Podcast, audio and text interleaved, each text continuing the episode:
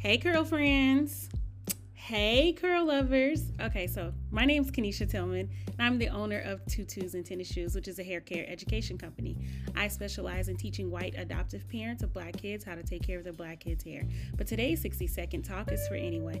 Today, I'll be talking to you about how I'm a hypocrite. I know it. We all should admit to our mistakes. So, listen, I tell everybody that there is a myth in the black hair care community that black hair doesn't need trims, but we really do.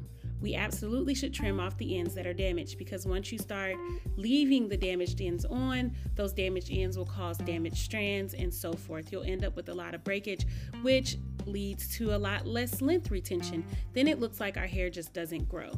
So trim those ends. And I'm a hypocrite because I knew back in June and July that I needed a trim and I didn't do it until September. It's September now and I had to trim off quite a bit more. If I had trimmed it in June, I probably would only had to do like maybe a quarter inch, a half an inch. But now I had to take off a couple of inches. So don't be like me. Be better than me. Trim the hair when it's time for it to go. There's my time. I actually didn't over talk it this time, y'all. Okay. See you next time.